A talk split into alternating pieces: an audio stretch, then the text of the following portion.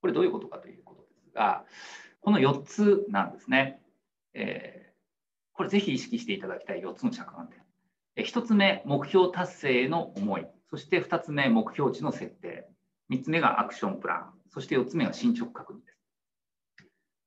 101、え目標に対してですね、えー、じゃあここでやっていきますというところで、あの101をするわけですから、最終的にはこの目標値の設定、ここさえですね、しっかりとグリップ握れてればいいわけです。目標値の設定で。ただ、じゃあ何々さん、うちのチームの目標は今期これで、何々さんの目標はこれねとかですね、それでインストールできればいいわけですけれども、そうとは限らないわけですね。私たちアプリじゃありませんので、P とかって入れてですね、よしとかっていうふうにはならない。あのそのようになる方はそのままやっていただければいいんですが、重要なポイントは、まあ、ツボ中のツボと言ってもよろしいんじゃないでしょうか。この一番上、目標達成への思いというところです。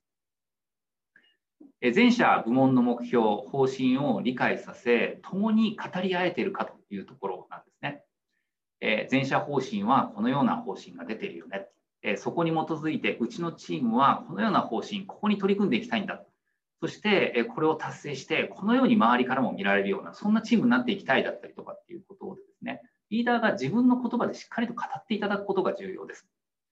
そして、共に語り合えているかというふうになっていますので、えー、まあ、メンバーのこともお伝えします。えメンバーにもこの取り組みを通す中で、この目標を通す中でですね、こういうメンバーに成長していってほしいんだよね。何々さんはどう思うと。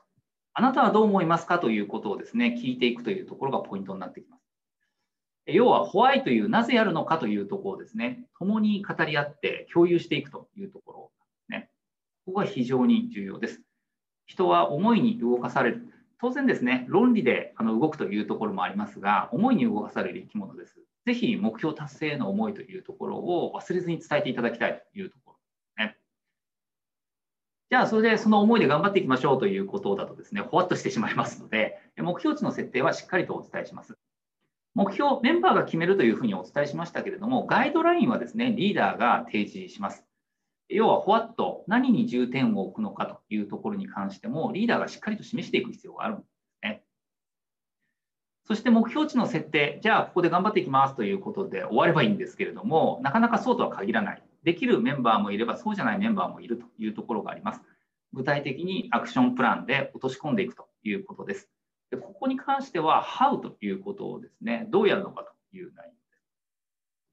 そしてここまで決まったらですね、えー、計画書、あのじゃあこんなふうにやっていくと具体的に落とし込んであるので、大丈夫そうだなというところあるかもしれませんが、やはり人はですね、弱い生き物というところもあります。そこで進捗確認の方法も決めておく。